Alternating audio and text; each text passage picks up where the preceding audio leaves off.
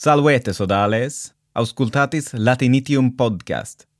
Pars tertia, quid significat sub manus succedere et quomodo ponitur.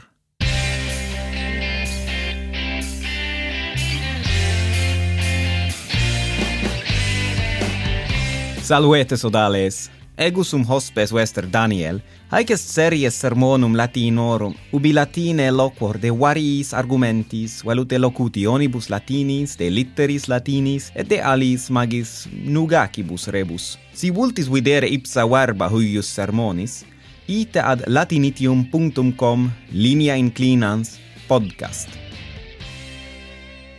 Ferre cottidie plautum lego, cuius genere scribendi vehementer de lector et locutionem hodiernam ex ipso plauto surripui. E narrabo igitur sive explicabo locutionem quae est sub manus succedere. Et hanc locutionem nisi memoria mihilabat, non nisi apud plautum offendas, id est tantum apud plautum invenitur. Et idem fere valet seu significat ac bene succedere. Nescio quid sentiatis, sed ego semper volo scire unde locutiones et verba ducta sint. Sed ut plerunque fit in originationibus verborum, origo huius quoque locutionis, non omnino certa est. Sed vobis explicati onem praebebo, quae mihi maxime placet. Primum omnium, vidiamus verba ex quibus haec locutio constat. Sunt tria. Sub manus succedere. Sub praepositio, quod puto vo scire, cum accusativo posita significat motum, velut sub pontem it, vel canis sub mensam it. Eadem autem praepositio cum ablativo posita, quietem indicat, ut canis sub lecto est, caesar sub lecto est. Et manus cilicet sunt illae res cum quinis digitis in extremis bracciis, succedere autem est ire sub aliquam rem. Sub manus succedere est metaphora, seu si non libet graecis sare, est translatio. Et ducta est a figulis, qui vasa ex argilla fingebant, et argilla est terra mollis et alba, e qua vasa velut pocula, fingere possis. Et figuli vocantur homines qui manibus argillam in varias res fingunt. Et haec argilla mollis, circumagitur ante figulum, qui sedet, em, dum manibus eam in vas fingit. Et si argilla ei succedit sub manus, id est, si argilla non haeret, et sub manus sine difficultate, itam movetur ut uh, vas fingere possit, res bene se habet, et figulus sane gaudet, nonne? Itaque sidicimus negotium vel rem sub manus succedere, significamus rem bene succedere, nullum es obstaculum, omnia ex sententia fieri.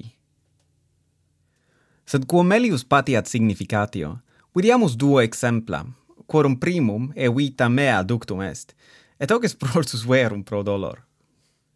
Cum hunc sermonem microfono primum exciperem, nemo vicinus, et siquo cantur, puto vos scire, qui prope nos habitant.